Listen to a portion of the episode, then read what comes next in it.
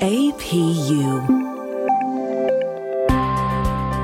American Public University is proud to present Exploring STEM.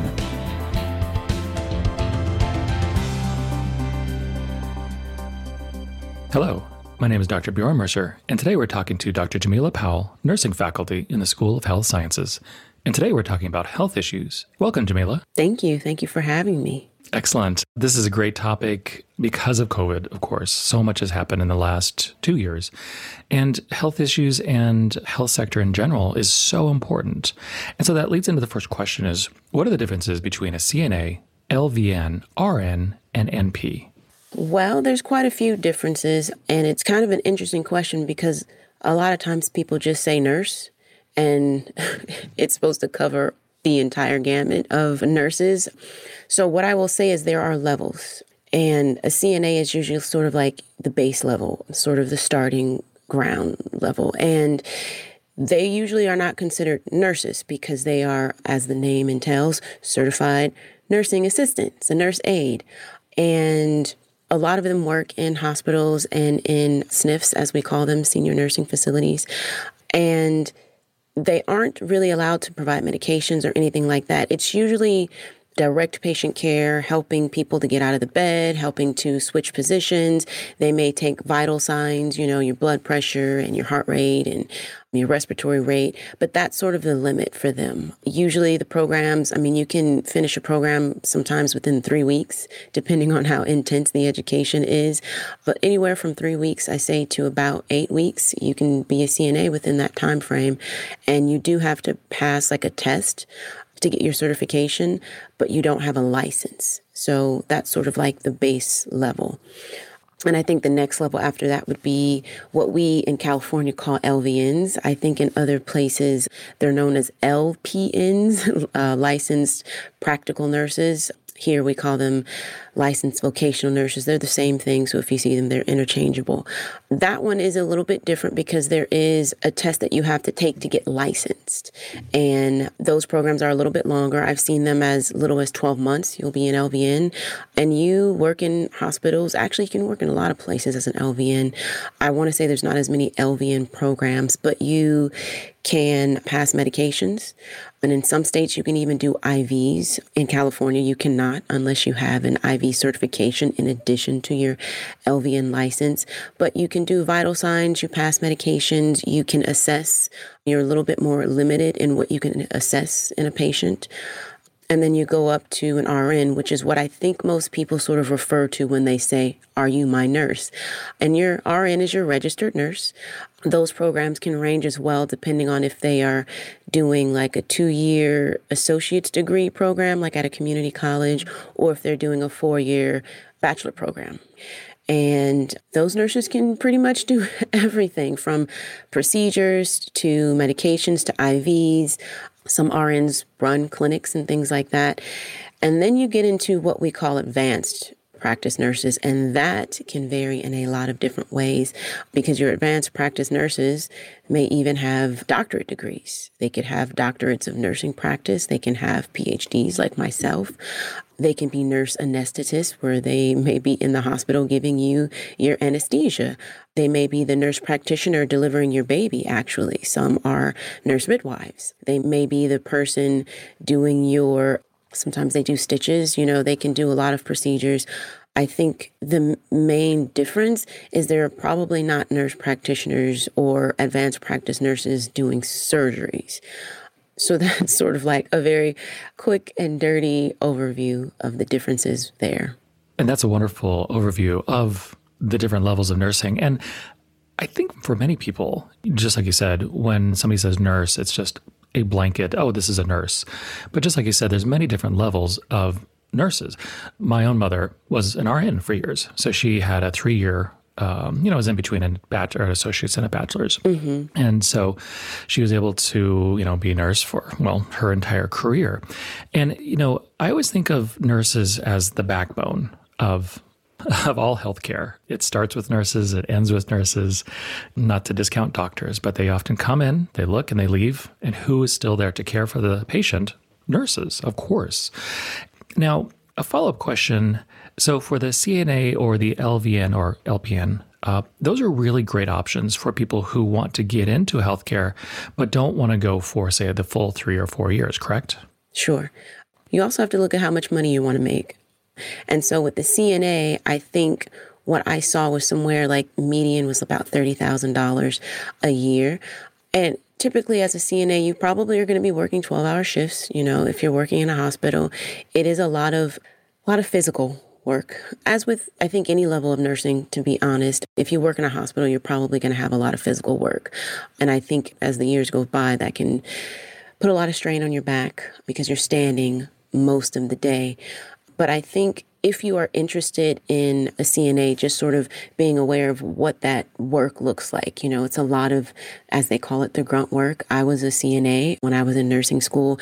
And I can tell you, I actually really appreciate it because I felt like the connection that I got to my patients was a little bit different because they saw me come in, giving them a bed bath or helping them to the bathroom. And it's just, that appreciation was so profound. You know, it's like they, you are here to help me do things that I should be able to do for myself, but I can't right now. And I think that level of gratitude for me was just, you know, I appreciated that's weird. I appreciate that you appreciate me.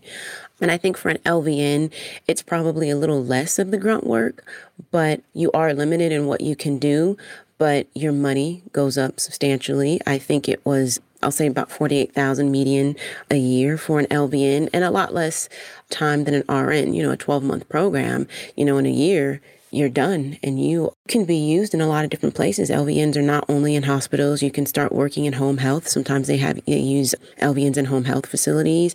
I've been seeing a lot of LVNs during COVID making a great deal of money just doing testing and helping with those COVID sort of protocols during these, like the lines, you know, that whole operational process of getting people through.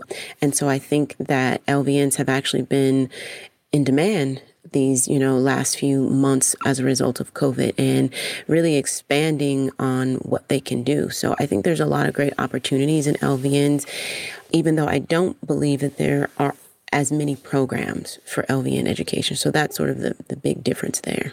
One of the things that I don't think people realize who aren't in healthcare is how emotional being a nurse can be and how intimate one's interactions with patients can be.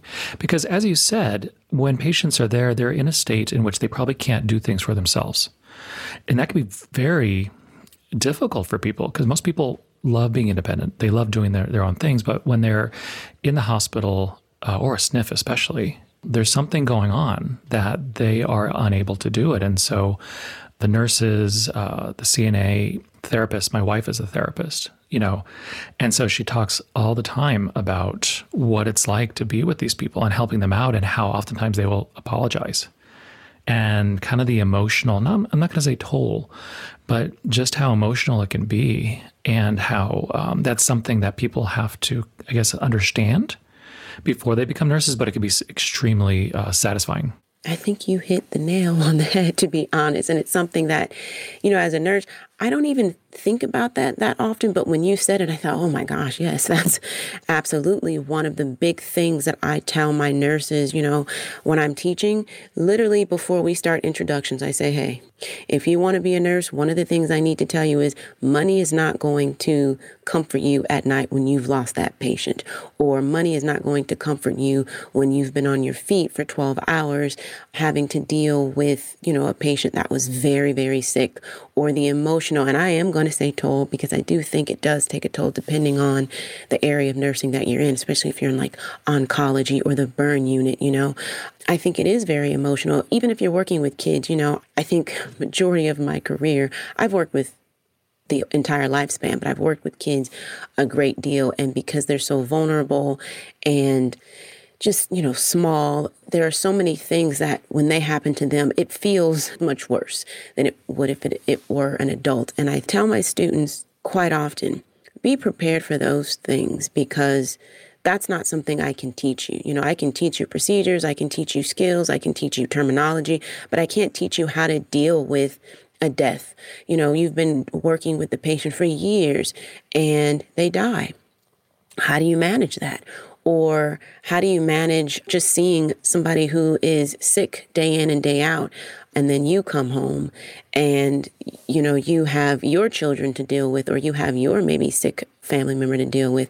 How do you rotate between those two? That can be very difficult. And I would even venture to say that nurses see a lot of things, and I'm going to say healthcare professionals because it's not just nurses, but healthcare professionals see a lot of things that I think the average person doesn't see in their lifetime. I've seen neglect, I've seen abuse, I've seen death probably more often than I would like to. I've seen sickness and disease way more often than I think the typical person does. And you see what that does to your body. And I think just in general, one thing that I've always told my nurses is make sure you have a debriefing partner. make sure you have somebody that you can go and like just sort of, I say, just let it all out, you know, somebody hopefully who gets it and understands, you know, whether that be a therapist or whether that be another nursing friend or even if it's your husband or your spouse that sort of like gets it. You just need to have somebody like like a sounding board or just something to get that out because once those stories are in you, they're just sort of in there. And I think they can do a lot of damage. You know, I think they can actually be kind of traumatizing in a way that nurses don't know. I actually have told, and I don't remember if I was talking to you about this, about how sometimes people can become numb because there's so much emotion and so much feeling that they just sort of stop because it's overwhelming. I think we were talking about that. It, and it reminds me of when I talk to police officers, where they oftentimes deal with a specific group of people in the country. And so they get jaded and they think everybody is going to break the law. and just like with uh, healthcare professionals, they see the sick, they see the neglect, like you said, they see the people that are suffering. And so you can become numb to that. And like everything, healthcare workers, especially emotionally, and they have to process that if they want to have a long career, of course. And so this brings me to the next question is when do you go to an urgent care versus an ER or say a regular doctor visit? Healthcare in this country is for lack of a better word, very expensive. even when you have insurance, most people think how much is this going to cost even with my insurance? So these choices are actually very important to make. Yeah, you know, I think you were just talking about burnout, and I was thinking to myself, you know, COVID 19 has obviously exacerbated that type of burnout. And I think it's made the situation for nurses even worse.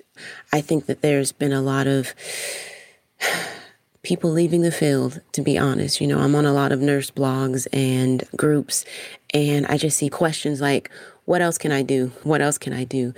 And I think one of the things that actually would help maybe sort of balance healthcare a little bit is if people knew where to go to get healthcare because hospitals are getting sort of overwhelmed with people and this is not just as a result of COVID. I just mean people going to hospitals when they don't need to go to hospitals. So, one of the best things to do is have a primary care provider, whether that be your nurse practitioner or whether that be, you know, your primary care doctor. I think it's important for people to have that, but I know that people just don't go to the doctor you know, you mentioned healthcare, and I've worked in public health. And one of the things that is really scary is that people put their health on the back burner. There are so many things that take priority over your health, and people take it for granted until they're very sick or very ill. So I think your primary care provider is your first, like, that's where you need to be going because they keep your records. So they have a history, they have a detail of, like, this happened to you two years ago. I'm seeing a pattern here. So that's important. And because they know you and they, they see you, they interact with you, they know what you need. And I think they can sort of like have expectations of what labs you might need. You know, because you've had high blood pressure for so long, I think I want to run this test or I think you should have this procedure. You know, I think they can anticipate your needs a little bit better. So I think that's sort of like your first line of defense is your primary care doctor. But obviously, you know, especially in communities that are poor, working lots of jobs, working long hours, they probably don't have the ability to, to see a primary care doctor that often. And so then you have what's left over is urgent cares, ERs, and walk in clinics. And I think the ER is just the most accessible because everybody knows whether you speak the language or not, ER is where I go for care and you can't be turned away. So people use the ER a lot as their sort of primary care. But as you said, that can be very expensive. I mean, even for people who have insurance like I do, it's still, I think, I want to say an ER visit can cost you upwards of $100 each visit. And really, I want to say upwards of $300. And if you had to have an ambulance ride on the way there, that's another 800 to $2,000 just for the ambulance ride. So when we're talking about urgent cares, I think for me, because I know how expensive it is, that's one of the first places I will go. If I can't get to my primary care doctor, I'm probably going to go to an urgent care. But this is for things that are not emergencies. And that's sort of a very like subjective word to people. Well, this is an emergency. I had a friend recently and um, they had surgery and it was surgery to take out their gallbladder and they weren't feeling very good and they were like you know i just i think i need to go to the doctor. I just don't feel well. I need to go to the er and i thought well what are your symptoms? Just please tell me your symptoms because let me save you some money if you don't need to go. I just you know i feel a little nauseous and you know i just feel like something isn't right. And i said you know have you been eating? Well no i haven't. Have you been taking pain medication well, those are two things that don't work together. You can't take very strong pain medication on an empty stomach if you haven't been eating. And it turned out they needed to eat and they just had a lot of gas. That was the, pretty much. And after those things were addressed, they were like, oh my gosh, I feel so much better. And this was literally the same day. So I think it's important to take a look at your symptoms. Is it an emergency? Emergency is like stroke, paralysis somewhere, any head injury is always an emergency because you never know what the repercussions of that can be. I think chest pain, that's a big one because you don't know where that could be. You know, a serious burn, or, you know, obviously if you've been in a motor vehicle accident or any type of accident where you could have internal injuries and not know the extent of the damage. But I think small things like I have a sore throat or I have a fever and a fever maybe without a rash because that's a totally different thing. But my eye is discharging, you know, discolored maybe. Things like that, I would say, please go to an urgent care because it's going to be less time consuming for you. It's going to be less expensive for you. And I think that you will probably get the care that you need because most urgent cares have the equipment necessary to diagnose a lot of a lot of things, you know. Sometimes even broken bones they can set and fix there. I mean, depending on the urgent care. So I think if healthcare was a little bit more balanced in that way, like people are utilizing the services where they should be utilized, you wouldn't have such an imbalance in what's happening, especially in ERs and hospitals. Exactly. And, you know, it's one of those things where it's hard to know how to get the message out because everybody knows healthcare. Everybody knows that there's doctors and nurses. But again, just like we were talking about with the different types of nurses, they don't know the different types of facilities to go to. And so urgent cares are great because oftentimes, and my wife and I have talked about this, going to urgent care is the same or cheaper than going to the primary and then getting a script to go to someone else to then have something else. And it's quicker, honestly. and uh, for some reason, urgent cares have popped up more frequently in localities, which is good. And without getting into a larger discussion about the problems with healthcare in the US, which could go on forever. One of the things I always say is that people don't always need a quote doctor to fix you. What people need is a nurse, a nurse practitioner, and those people will usually take care of the vast majority of problems and help you out. But like you said, if, if a bone's broken or if they need some lab work or something like that, then yes, obviously there has to be, you know, a doctor maybe or something like that to have the process be facilitated. But, you know, it's one of those things where I think as people, we're alive and we think, I'll be fine. Most people don't, I would say, think about the mortality in the prime of your life. So then you just think, I'm fine forever. And then when something happens, they do put it off. And I'll, I'll gender size a bit here, especially men. men will especially put things off until literally something's falling off. Mm-hmm. I will say research shows that. I've actually read articles about that. Like, unless you are bleeding uncontrollably or not functioning down there, you're probably not going to the doctor very often. And it's usually pain, blood, or dysfunction that I have found. That's usually when men go. Obviously, there are exceptions to that. But you know, what I think helps with that is a primary care doctor. I really do. And I, that's sort of where I say the problem lies because if you have somebody that is connected to you and that you see, often enough for them to say, Hey, it's time for you to get this thing done. And you build a relationship and a rapport with that person. I feel like that doctor or nurse practitioner or whomever your primary care health professional is, is more likely to get you in before something happens.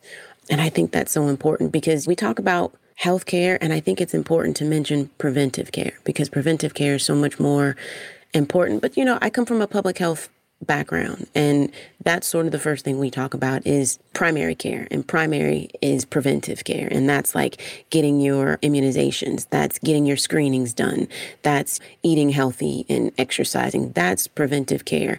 And I'm Sandra, and I'm just the professional your small business was looking for. But you didn't hire me because you didn't use LinkedIn jobs. LinkedIn has professionals you can't find anywhere else, including those who aren't actively looking for a new job but might be open to the perfect role, like me.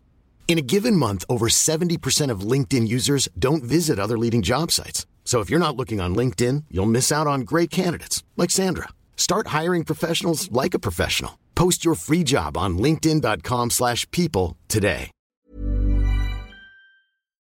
I just feel like, unfortunately, there is a mindset, and I don't know which population or culture, but I do believe there is a mindset that when I feel sick, I'll just go to the doctor, I'll just go to ER. And I feel like, yeah, but you could save that money and save yourself because maybe by the time you get sick, that problem is already too far gone. So don't wait. I had a, a friend who hadn't gone to the doctor in 40 years he was about 60, yeah, 60 something years old, and he hadn't gone to the doctor in 40 years. And part of that was circumstances, and part of that was, you know, he was a guy and just, you know, everything, I feel fine, so I'm good. And he started having symptoms of uh, double vision. He was losing weight and not trying to. He was having some stomach trouble, some pain in his back. And by the time he was able to go to the doctor, we had to take him to the ER. He had cancer and it was stage three or four. Um, and unfortunately, he passed away. And I use his story to tell people it is important. Your health is important. And, you know, it's hard to impress upon people like the prioritizing your health when they have bills or when they have kids or when they have food insecurity. Like, I understand it. I truly, truly do. And I think it's so unfortunate that people have to choose between paying a bill or going to the doctor or health or getting food for my family. And that's sort of what you talk about is like the conversation about healthcare in America is very vast and it almost feels bottomless. it does feel bottomless because as a non-healthcare person, now I rely on my wife to diagnose everything. you know, as a therapist, um, she's seen a lot, and she, she, especially has a good temperature on how severe something is. So, like when you're talking about should people go or just kind of wait. But one of the things that you know the healthcare seems to fix things. Uh, modern medicine is great; it can fix so many things, and obviously people live much longer than they did hundred years ago, so much more. Uh, but at the same time, with preventative care, one of the things you said which is food and nutrition, which is talked about a lot, but I think should be stressed even more because a good, well balanced diet can help so much. And my own plug here is we're about 95% vegetarian. You don't have to go all vegetarian. You can still eat a burger. We still have a burger every once in a while. But having that really good, fresh fruit, vegetables forward as the foundation of your diet is healthy. Of course it is. And again, it's not to say that you have to completely throw it out and become a vegan and only organic, all those things. Not at all. But if you do that, and if you exercise consistently, and exercise consistently just means that you're active. You don't have to become like a bodybuilder. If you do those two things, including having a balanced work life and not stressing out, because you can still have a great diet, exercise, and then kill yourself because you're a stress ball at work. And that is where it's like healthcare is great. Healthcare fixes so many things, but healthcare cannot fix people in their individual lives at home. And it's hard to know how to get that as part of one's holistic health conversation. So interesting because I was just talking about this. I've, I've had these discussions with my husband because I think this is where we talk about social determinants of health. This is where we talk about how society, how where you live actually impacts those choices because it's very easy for me to say, yes, eat right, eat healthy, and exercise. But I have worked and actually lived in communities where that just isn't as possible as you think it is. You know, the grocery stores are limited. And what I mean by limited, there aren't a lot. There's one grocery store in the neighborhood, and that grocery store has limited quality fresh fruits and vegetables, which I think is completely important. You know, when I was in public health, we used to do these walkability assessments where we'd go through the community just to see how safe it was. We'd walk into the grocery stores and do like an assessment of the expiration dates of the foods and what types of fresh fruits and vegetables are available. Are they quality? Are they organic? Because I can tell you the organic is going to be very limited. And then in addition to that, we talk about working out and exercising. I myself am intrinsically, I know how to work out. Like I have that within me. So I don't know what that is, if that's a fear of like being unhealthy, but I will, you know, it's nine o'clock. I'm like, wait a minute, I haven't exercised today. I'm probably going to bust out 100 jumping jacks and some sit ups and something like like I'm the person to do that.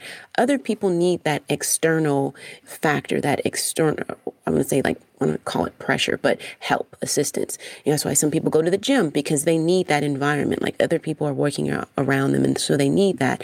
But the problem is when you live in a community where there isn't a park that's safe, there isn't a, a, park available at all.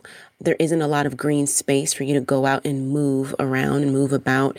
And maybe there's poor lighting. And that's sort of where that whole safety issue comes in. Because if you are in a poor community and you work long hours and you get home at six o'clock and you've got to make dinner and then it's now seven o'clock and now where are you going to go to exercise? It's late, it's, it's, you know, dark what are you going to do?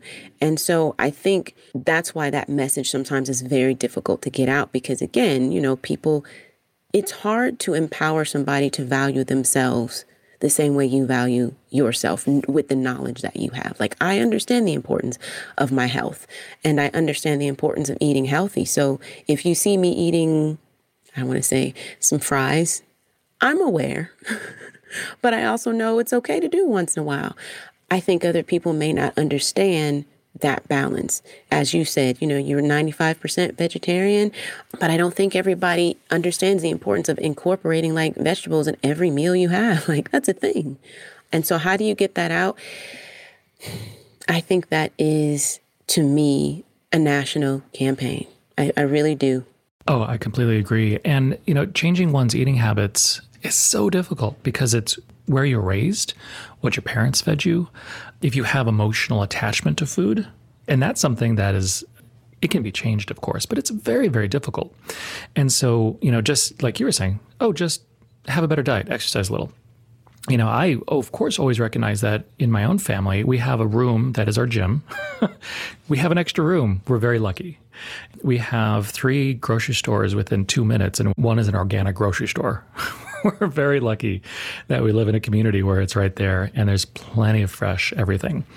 You know, and even living in the Southwest, the weather, well, unless it's, you know, 120, is very good for walking.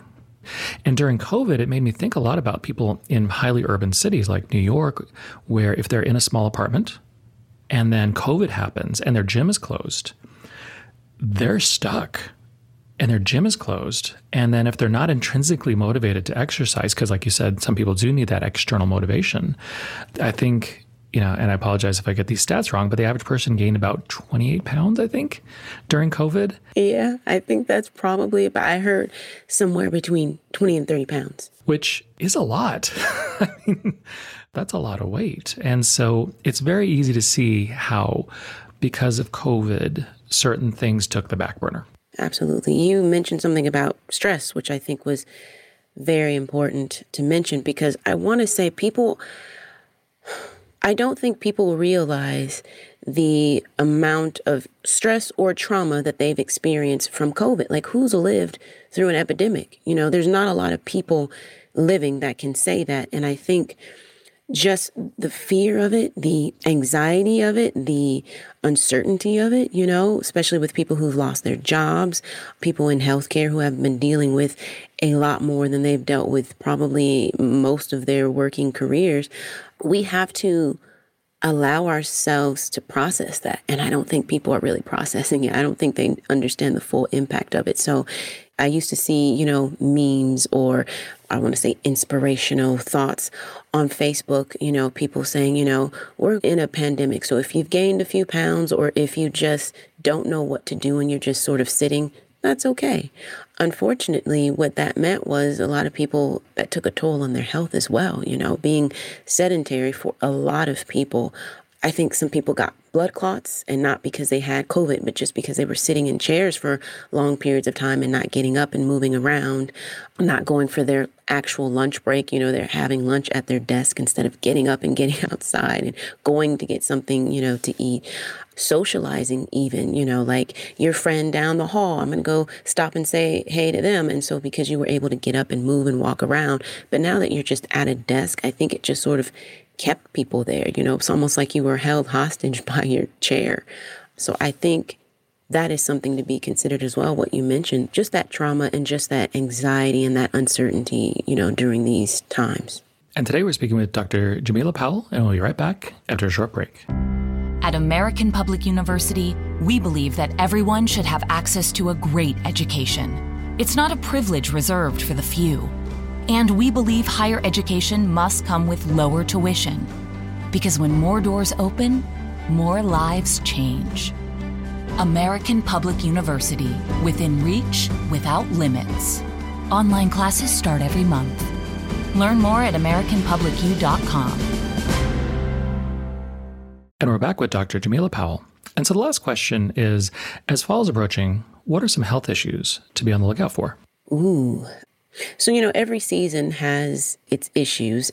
In the fall, you know, the temperatures drop. And I think one of the things you have to think about is infectious diseases. Infectious diseases are always, always, always worse during colder seasons because people are congregating together, people are staying inside, people are going indoors instead of going outdoors, you know, to the beach where open air and fresh air and things like that. So I think allergies is a big thing for people. It's like allergy season. I feel like it's allergy season most of the time, except for in the summer. but like fall, winter, spring, it's just allergy season. So that's something to be on the lookout for. Some of that has to do with heaters because people are starting to turn their heaters back on. And so one thing that I recommend for people is like, making sure that when you first turn your heater on that maybe you air out your house first. Turn on the heater open all the doors and get all of that out. Um, maybe even clean your filters and things like that because your allergies are going to be so much worse if you turn on your heater that hasn't been turned on in months. And also you know ragweed is a big thing. Dust mites is a big thing. And one of the things i was you know with the heaters is that when you turn your heater on it can actually aggravate the dust mites, and now there's dust mites in the air. So just be mindful of that. Cold and flu, obviously. We're in cold and flu season, so you're going to get things like sore throats, ear infections. I want to say things like nasal drip can be caused by allergies as well as cold and flu. Another thing that people don't think about unless you have it is arthritis. If you have arthritis, it can be much more excruciating during these colder months because you can just feel it in your bones. So I think that's important, you know, for people who have arthritis or even cold induced asthma this is where you really start need to like bundle up. You need to start wearing warmer clothes so that you can keep your body temperature a little warmer so those things don't affect you as much. Another thing that I was thinking about is this is also the time mental health issues, you know, things like um, depression with the holidays coming up. There's also something called SAD, seasonal affective disorder, where, you know, that's the time where suicides increase the time where depression increases. And I think this is the time you need to really check in on people, especially because we're still going through COVID. So, that to me in itself is a big conversation in and of itself, like mental health and COVID and mental health and the start of the fall because it sort of begins our holiday season and you know people are missing family members as people are joining together and you know not out and about. Like you can be on a beach and be alone but you're out with a bunch of different people and i think it makes you feel a little bit different than during the holidays when people are indoors celebrating and you're indoors but you're indoors by yourself you know? It's very different. And so i think those are things that we really need to pay attention to. Right now i was just looking at some stats on suicides increasing in certain populations. Of course, suicides have always been higher in elderly and teenagers. And unfortunately, males are more affected by that. Usually, what they say is males go through with it, like it, it's more lethal. They are more likely to have it be done the first time and it's done. Whereas I think women or girls have more attempts. So, those are things, you know, as a public health nurse and just sort of as a person who's very aware of like mental health and and its effects especially right now during covid i would say just be mindful of that for people. Check in on your friends check in on your family members have really real conversations. I say not hey how's it going? but hey how are you doing right now? You know i know it's been really tough in your field and as we've been talking about nurses and healthcare professionals, I really feel like if you have a, a healthcare professional in your life, please please talk to them and see how they're doing because they are really suffering right now, especially those working in hospitals. They really are. And on these blogs, I've just been, like I said, you know, I harken back to what I was talking about earlier is they are talking about other careers, you know, right now because the work is so hard and it's hurting them. It's a little painful and it's depressing and they're getting burned out. So mental health is a really big thing right now for fall issues. I feel like I took a bit of a tangent. No, it was an important tangent. And it really makes me think of kind of what we've talked about throughout this entire podcast is healthcare and health issues isn't just nurses, doctors. It's everything. It's nutrition, it's a work life balance.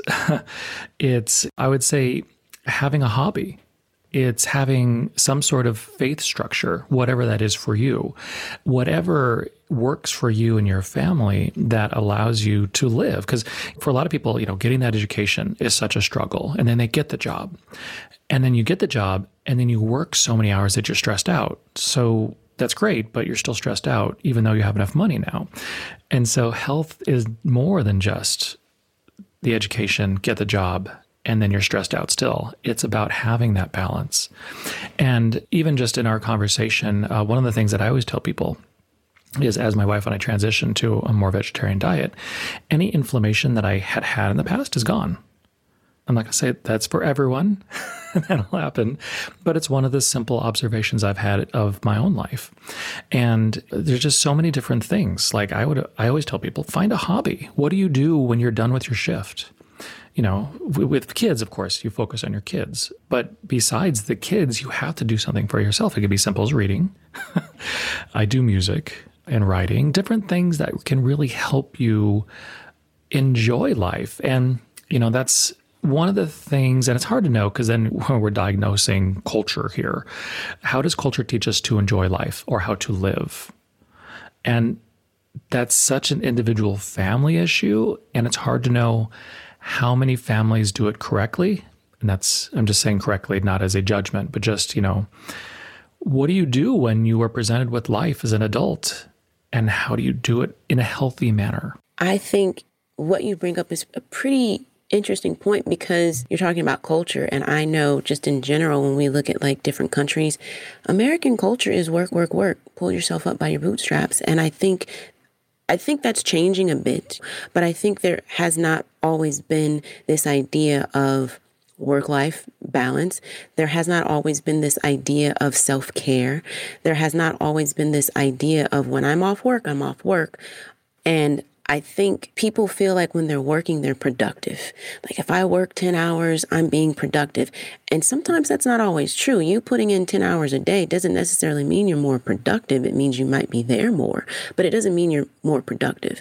That conversation has been sort of discussed in this idea of the four day work week as opposed to the five day work week and what's really productive and what's really important because giving people time off and giving people vacation time actually encourages them in their health to be more productive at work. Because if I'm sluggish, if I'm tired, if I'm nauseous, if I'm just in general in my body, I'm just not healthy, then I'm probably not the most productive person at work. So when you talk about culture, the first thing that came to my mind is like in America, we are about work, you know, working to get that American dream and working to be successful, whatever that means in America. Being successful is having money and having a good job and not necessarily being healthy because I feel like that's successful, like being able to just sit and be mindful. You know, that's why I said I think that's changing a bit as we talk about self care. You know, this idea of taking time out for yourself, whatever that is. You mentioned music or writing or having a hobby. And I think sometimes it's just, did you have five minutes to just breathe?